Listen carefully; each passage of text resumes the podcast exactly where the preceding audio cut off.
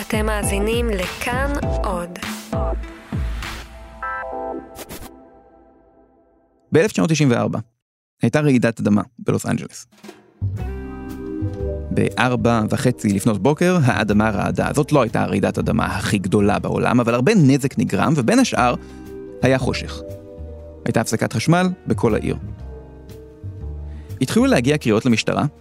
בין השאר, היו כמה אנשים שהתקשרו למשטרה ודיווחו שהם רואים עננים מוזרים וחשודים בשמיים.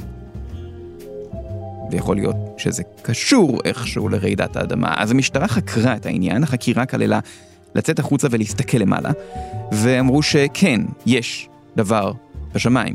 זה שביל החלב. פשוט, תושבי לוס אנג'לס עד אותו רגע לא ראו אף פעם את שביל החלב.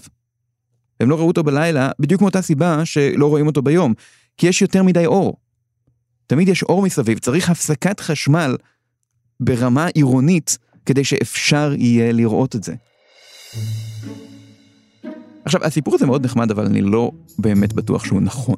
משום שאין באמת מקורות מוסמכים שיגידו שזה באמת מה שקרה, ויכול להיות שכשמדברים על הרבה שיחות שהגיעו למשטרה מתכוונים לשתיים. אבל העיקרון של זה נכון, בגלל שבאמת כשאתם נמצאים בלוס אנג'לס אתם לא יכולים לראות את שביל החלב, ולא רק שם. באופן כללי, אם אתם חיים במאה ה-21, בעיקר אם אתם חיים בעיר, יש סיכוי טוב שאף פעם לא חוויתם לילה חשוך. אתם לא באמת יודעים מה זה חושך. כי כשאתם יוצאים החוצה בלילה יש אור. פחות מבמשך היום, אבל יש. יש מנורות רחוב, יש חלונות, שום דבר לא מונע מכם לצאת ולעשות דברים בלילה. ועם חושך בבית אתם מדליקים את האור, קליק. אנשים חושבים שאור זה מובן מאליו, ואפילו לא יודעים מה הקשר בין אור ללוויתנים. פעם, בלילה, היה חושך. חושך זאת בעיה כי לא רואים שום דבר. קשה מאוד לעשות דברים כשלא רואים שום דבר, ולכן בני אדם לא כל כך אוהבים חושך. חצי מהזמן בערך זו לא בעיה כי יש שמש בשמיים והשמש עושה הרבה מאוד אור, אבל בלילה אנחנו לא יכולים לעשות הרבה. אז יש דרך ידועה להרחיק את החושך. אש. אש היא דבר שימושי להרבה מאוד דברים. עשרות אלפי שנים שבני אדם מתקבצים מסביב לאש, וגם כשהם התחילו לבנות בתים, הבתים נבנו מסביב לאש. באש משתמשים לבישול ולחימום, ועל הדרך היא גם עושה אור. אבל אם אתם רוצים לקחת איתכם אור לחדר אחר, וזה בהנחה שבכלל יש לכם חדרים אחרים בבית, אתם יכולים לקחת איתכם לפיד, כלומר קרש בוער אחד מהאש, אבל זה לא באמת רעיון טוב. אתם הייתם פעם במדורה של ל"ג בעומר, אתם יודעים איך קרשים בוערים, הם בוערים ממש מהר, תוך כמה דקות לא נשאר מהם שום דבר, הם עושים המון עשן, וחוץ מזה, להיות בחדר סגור עם אש בוערת זאת דרך מצוינת למות בחנק. אז לא, קרש זה לא רעיון טוב, אבל אתם יכולים להשתמש בנר. נר זאת אש קטנה שהתפקיד שלה הוא לא לחמם או לבשל, אל תנסו לבשל על נר, זה ייקח לכם הרבה מאוד זמן, אלא רק לעשות אור. לא אור גדול, אבל אור שמחזיק הרבה זמן ולא הורג אתכם בדרך. ונר זאת המצאה גאונית. זה נראה דבר פשוט, אבל זאת אחת ההמצאות הכי גאוניות שיש. זה משתמש באוסף שלם של תופעות פיזיקליות בשביל לעשות לנו אווירה רומנטית במסעדות. אתם יודעים איך עובד נר? נר זה פתיל, כלומר חתיכת חבל, שתקוע בתוך שעווה. והרבה אנשים חושבים שהאופן שבו זה עובד זה מדליקים את הפתיל, והפתיל נשרף לאט לאט. זה לא נכון. כי אם תוציאו את הפתיל מתוך הנר ותדליקו אותו, הוא יישרף כולו, מקצה אחד לקצה השני, תוך דקה. מה שנשרף בנר זה לא הפתיל, זאת השעווה.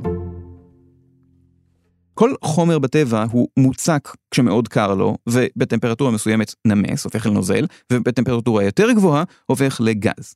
מים, למשל, זה חומר שבדרך כלל אנחנו מכירים אותו בתור נוזל, אבל כשקר הוא הופך למוצק, קרח, וכשחם הוא הופך לגז, עדים. אותו דבר נכון גם לגבי כל חומר אחר, זה נכון לגבי זהב, זה נכון לגבי פלסטיק וזה נכון לגבי ברזל, רק שהטמפרטורות שהם צריכים בשביל להפוך לנוזל הן מאוד מאוד גבוהות.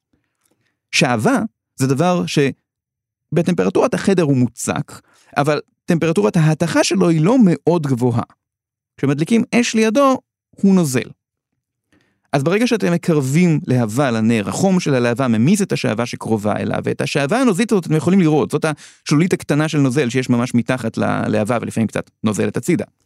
עכשיו, החלק המעניין הוא שהשעווה הנוזלית הזאת מטפסת דרך הפתיל למעלה. למה היא עושה את זה? מאותה סיבה שכשאתם טובלים נייר במים, הרטיבות מתפשטת במעלה הנייר, גם אם היא מטפסת למעלה בשביל זה. או שאם יש טיפה מים על הרצפה באמבטיה ואתם דורכים עליה בטעות עם גרביים ואיכשהו מלמטה המים עולים ופתאום כל הגרב שלכם ספוגה מים, אז זה זה. לתופעה הזאת קוראים נימיות או קפילריות ואני לא הולך להסביר את זה בכלל, כי זה ייקח הרבה יותר מדי זמן. גם לפיזיקאים קשה להסביר את הקטע עם קפילריות. זה קצת מטורף. אבל בכל מקרה, זה ככה. אז השעווה עולה במעלה הפתיל, ושם עוד יותר חם, ולכן היא מתאדה, היא הופכת לגז. והגז הזה נשרף, עולה באש. זה לא הפתיל שנשרף, זאת השעווה שנשרפת, והסיבה שהפתיל עצמו נשאר כל כך הרבה זמן בלי להישרף, זה כי האש של הנר לא נוגעת בפתיל. אם אתם מסתכלים מקרוב על להבה של נר, נכון אתם יכולים לראות כאילו בתחתית של הלהבה יש מין כדור מסביב לפתיל? זה נכון, באמת יש מין כדור כזה, האש היא מסביב לפתיל אבל כמעט לא נוגעת בו בעצמו.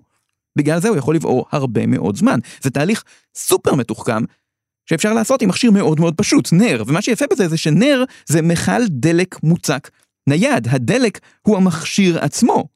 זה כאילו שבמקום מכונית יהיה לכם רק מכל דלק, שאתם רק צריכים להדליק אותו והוא נוסע, בלי גלגלים, בלי מכשירים, בלי כלום. דרך אגב, אל תעשו את זה. אל תדליקו מכלי דלק, הם לא נוסעים בעצמם. אז נר זה דבר מדהים, ובהתאם זה גם דבר די יקר. לא כל אחד היה יכול להרשות לעצמו נר. כי שעווה זה לא דבר נפוץ שקורה בטבע, כמו עץ, היה צריך לייצר שעווה, ולכן הייתם צריכים להיות די עשירים כדי להרשות לעצמכם נרות. אפשרות אחרת חוץ מנר זה מנורה, מנורת שמן, שיכולה להיראות בכל מיני צורות, זה יכול להיות עששית כמו בסרטי פיראטים, או מנורה כמו של אלאדין, אבל כולן עובדות באותה צורה פחות או יותר. הן משתמשות בדלק נוזלי, שמן, ובאיזשהו פתיל, ושוב, השמן מטפס במעלה הפתיל עד למעלה, ושם אה, יש להבה שמבעירה אותו. הבעיה הגדולה היא להשיג שמן. איך עושים שמן? יש כל מיני דרכים להשיג שמן, אפשר להוציא שמן מצמחים מסוימים, כמו שמן חמניות וכאלה, אבל זה מאוד קשה ומצריך הרבה מאוד חמניות. הדרך היותר פשוטה להשיג שמן הייתה משומן של חיות. מרתיחים את השומן עד שהוא נמס וככה עושים שמן. זה מאוד נחמד לנו כי יש לנו אור, זה הרבה פחות נחמד לחיה. וכאן נכנסים לתמונה הלוויתנים. בסביבות 1840 בננטקט בארצות הברית, מלאכים קמו, שטפו פנים, ארזו, חיבקו את בני המשפחה שלהם, חיבקו אותם שוב, חיבוקים ארוכים, ועלו על ספינה. הפרידה הזאת הייתה מאוד קשה, משום שהם יצאו למסע מאוד מאוד ארוך שהם לא ידעו מתי הם יחזרו ממנו, ולא היו לגמרי בטוחים שהם בכלל יחזרו ממנו. כי כמו רוב תושבי ננטקט, הם יהיו חלק מתעשיית ציד הלוויתנים. היו הרבה ספינות שיצאו למסעות של חודשים או שנים כדי לצוד לוויתנים. המרכז היה באמת בעיר הזאת בארצות הברית, אבל הם הפליגו לאורך כל האוקיינוסים והגיעו גם לאוקיינוס השקט, מילולית לצד השני של העולם. המסעות האלה היו מסוכנים, הם היו מאוד לא נוחים, כמה עשרות אנשים בתוך ספינה קטנה, זה היה מסריח, האוכל היה גרוע, וזה היה משעמם. זה היה כל כך משעמם. זה היה בעיקר הרבה שבועות של לשבת בספינה ולא לעשות כלום. אחד מהתפקידים הכי חשובים על הספינה היה לשבת על ראש התורן ולצפות אם יש לוויתנים בסביבה. רוב הזמן לא רואים כלום, אבל כשהוא מזהה רסס של לוויתן, אז נכנסים לאקשן. אז מוציאים את הסירות הקטנות, רודפים אחרי הלוויתן ומשתדלים להרוג אותו לפני שהוא מתעצבן והופך אתכם לתוך הים. כל העסק הזה היה גם הימור, כי אי אפשר לדעת איפה הלוויתנים נמצאים. לפעמים הם הצליחו, לפעמים לא. קרו מקרים שאחרי מסע של כמה חודשים או כמה שנים הם היו חוזרים הביתה בלי כלום. כל העסק הזה מתועד במובי דיק, הספר הקלאסי, שכל אדם בן תרבות חייב לפחות להעמיד פנים שהוא התכוון פעם לקרוא. אז למה הם עשו את כל זה? כי זה היה משתלם. כי כשהם הצליחו, זה הכניס הרבה מאוד כסף. במסע אחד ספינה הייתה יכולה להחזיר את העלות שלה, והבעלים שלה היו מתעשרים, והרב חובל היה מליין, ואפילו הספן הפשוט על הספינה היה מקבל משכורת שלזמנו הייתה מאוד מאוד מכובדת. אבל שוב, למה הם עשו את זה? בשביל מה לצוד לוויתנים בכלל? זה לא בשביל האוכל. הם לא אכלו לוויתנים, את הפגרים של הלוויתנים הם השאירו בים שהכרישים יאכלו אותם. הם עשו את זה בשביל השומן. ללוויתנים יש שומן, המון שומן. לוויתן הוא הר של שומן ששט בים. מה שהם היו עושים אחרי שהם היו צדים לוויתן, זה לפשוט לו את האור כשהוא עדיין במים, ולהוציא את השומן. להתחיל להרתיח אותו על הסיפון, ואחרי שמרתיחים אותו ומזקקים אותו, מה שנשאר זה שמן לוויתנים. הם היו ממלאים עשרות חביות מכל לוויתן. ושמן לוויתנים זה חומר יקר, לשמן לוויתנים היה כמה שימושים. עשו ממנו גריז ועשו ממנו סבון, אבל בעיקר עשו ממנו נרות, והשתמשו בו בתור שמן לפנסים. אפשר להשתמש בשומן של חיות אחרות בשביל זה, אבל שומן לוויתנים היה מאוד איכותי. הוא הריח יותר טוב, הוא לא עשה עשן, הוא נחשב למוצר הכי טוב בשביל לעשות אור. אור באלף, לא אור בעין.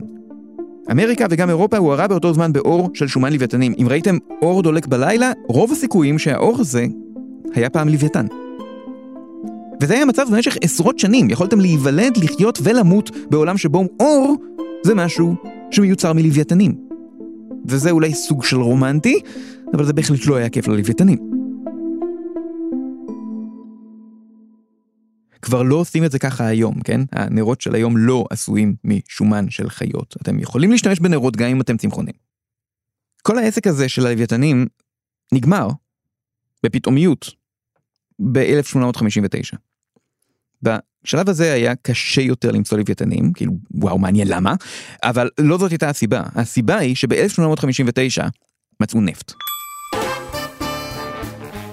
הייתה באר ראשונה של נפט שנמצאה בפנסילבניה, ומתברר שמנפט אפשר לזקק קרוסין. וקרוסין עובד טוב מאוד בתור שמן למנורות.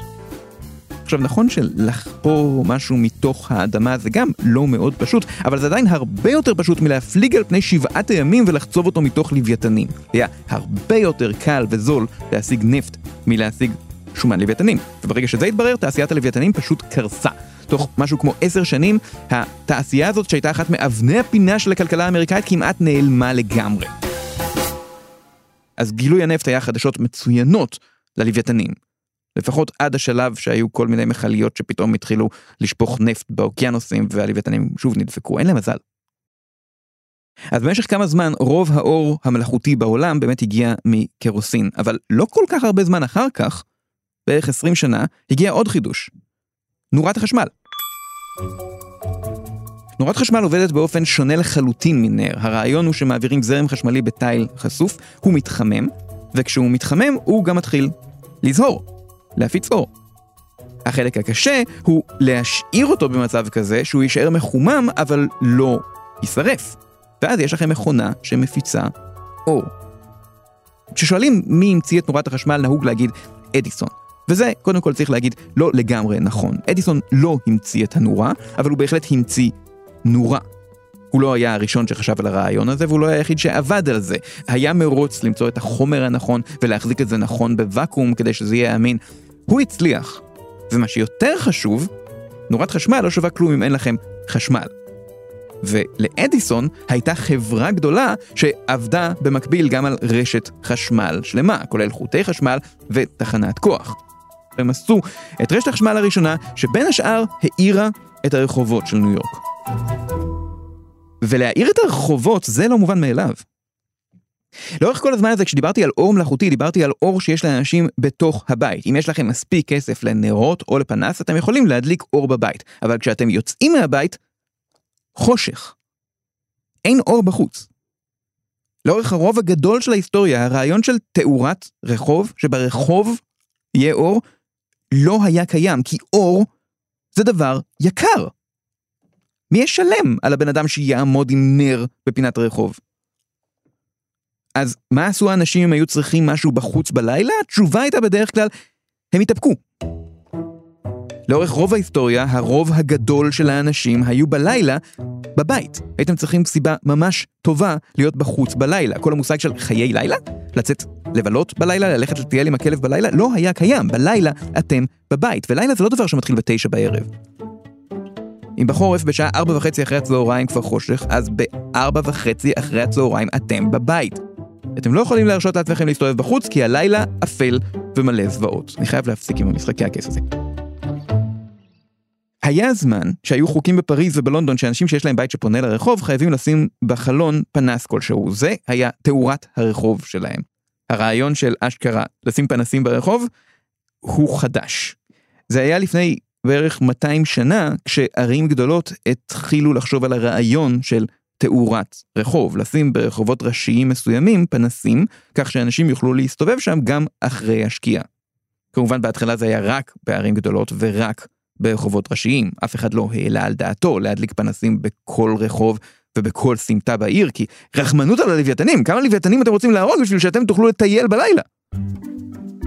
ככל שהטכנולוגיה התפתחה והאור נהיה זול יותר, הרעיון של פנסי רחוב התפשט יותר ויותר, ועם החשמל זה נהיה הגיוני. כי היום עם חשמל אור הוא זול. פעם הייתם צריכים לעבוד יום שלם כדי לקנות נר. היום, להשאיר נורה של 60 ואט דלוקה במשך שעה עולה לכם בחשבון החשמל בערך 3 אגורות. אגב, תרגישו חופשיים להשתמש במידע הזה. אם מישהו במשפחה שלכם אומר, למה אף אחד לא מכבה אורות בבית הזה? מה נראה לכם שאני עשוי לי כסף? אתם יכולים להגיד לו, קח שקל ותעזוב אותי בשקט ל-33 השעות הקרובות. אז במחיר הזה ערים ומדינות שמחות לשלם את חשבון החשמל בשביל שכל העיר, כל רחוב וכל פינה תהיה מוארת גם בלילה, וזה לא מעט. נכון ל-2014 באור עקיבא, אור, יש 3,674 אה, פנסי רחוב. בבת ים יש 13,000 פנסי רחוב. בניו יורק סיטי יש 250,000 פנסי רחוב. זה הרבה פנסים, זה הרבה חשמל וזה הרבה כסף, גם אם אתם מכפילים כל אחד מהם בשלוש אגורות לשעה. אבל זה שווה את זה כדי שלא יהיה לנו אף פעם חושך. מאוד קשה היום למצוא נקודה חשוכה בעיר. ואתם לוקחים כמובן מאליו שאם אתם צריכים משהו בלילה אתם יכולים פשוט לצאת. אתם אף פעם לא דואגים לקחת איתכם פנס או לוויתן כיס למקרה שלא יהיה אור, כי תמיד יש אור. הטכנולוגיה לא הפסיקה להתפתח עם אדיסון. היום אנחנו לא משתמשים באותן נורות שהוא השתמש בהן, ורואים את זה. רואים את הנורות משתנות. בשנים האחרונות העולם עובר לאט לאט מנורות ליבון של פעם לנורות לד, ולכן הלילה משנה צבע. עד לפני שנים בודדות הלילה היה כתום. אש מפיצה אור כתום, נרות עושים אור כתום, וגם נורות של פעם מפיצות אור כתום. אפשר לראות את זה במיוחד בתאורת רחוב, כי בלילה הכל כתום. אבל בשנים האחרונות הרבה מאוד מקומות מחליפים את נורות הרחוב לנורות לד שהן הרבה יותר חסכוניות, הן אמינות יותר, הן בהירות יותר, והן לבנות. עכשיו פתאום הלילה הוא לבן. אפשר לראות את זה אפילו בתמונות מהחלל, בתמונות לוויין שמצולמות בלילה, תמיד אפשר היה לזהות את הערים בתור מין ערימה כזאת של אור כתום, ועכשיו בהרבה מקומות האור הזה הופך ללבן, שזה ממש כמו אור יום, רק קצת פחות חזק. ויש כאלה שיש להם בעיה עם זה. יש אנשים שמתלוננים על כך שהם פשוט לא יכולים לישון עם האור הזה בחוץ, כי זה נראה כמו אור יום. אם עד עכשיו הלילה אמנם לא היה חשוך לגמרי, אבל אפשר היה להבדיל בין היום והלילה, עכשיו הלילה בוטל. התוצאה של כל זה זה שיש פחות ופחות חושך בעולם. היום קשה מאוד להיתקל בחושך ממש. כלומר, גם אם אתם יוצאים מהעיר ואתם נמצאים במקום בלי תאורת רחוב, עדיין השמיים לא יהיו חשוכים, כי יהיה זוהר מהיישובים הסמוכים אליכם, זה מה שנקרא זיהום אור. וה... הקורבן העיקרי של זה הוא הכוכבים. קשה מאוד לראות כוכבים היום. הכוכבים שאתם רואים מהבית זה כלום. זה מעט מאוד כוכבים. את הרוב אתם לא רואים, כי זה כמו שכשמאירים לכם עם פנס לתוך העיניים, אתם רואים את האור של הפנס, אבל לא רואים שום דבר אחר. ככה האור שמקיף אותנו כל הזמן, מפריע לנו לראות אורות קטנים יותר, כמו כוכבים. היום בארץ, אם אתם רוצים לראות חושך כמו שצריך, ולראות כוכבים כמו שצריך, אתם צריכים קודם כל ללכת למדבר. ואני מאוד ממליץ על זה דרך אגב, אבל אפילו אז זה לא פשוט. פעם נסעתי למדבר בזמן מטר הפרסאידים, מטר המטאורים שקורה בתחילת אוגוסט, ובמצפה רמון הכריזו על יום צפייה בכוכבים, כיבו את כל האורות בעיר בשביל שאנשים יוכלו לצפות בכוכבים כמו שצריך. רעיון נהדר. והיה פקק של שעתיים בכניסה לעיר של אנשים שרוצים לראות כוכבים, אז אולי לא היו פנסי רחוב, אבל היו הרבה מאוד פנסים של מכוניות. להגיע לשמי לילה טובים זה לא פשוט היום. אתם צריכים לבחור לילה בלי ירח, בלי עננים, בלי אובך. לנסוע למדבר ולהתרחק כמה שיותר מכל מקום יישוב, למצוא מקום מבודד ככל האפשר, לכבות את האוטו, לכבות את המדורה, לכבות את הפנס, לכבות את הטלפון ולהסתכל למעלה. ואז להגיד, הולי שיט. יש כל כך הרבה כוכבים. יש כל כך הרבה יותר כוכבים ממה שאתם רגילים לראות. הם תמיד שם. זה מה שאנשים ראו פעם כל הזמן כשהם הסתכלו למעלה. ככה העולם נראה באמת, בלי האור שמסתיר לכם אותו. כל מה שלקחתם כמובן מאליו כל הזמן, היה רק חלק קטנטן ממה שיש.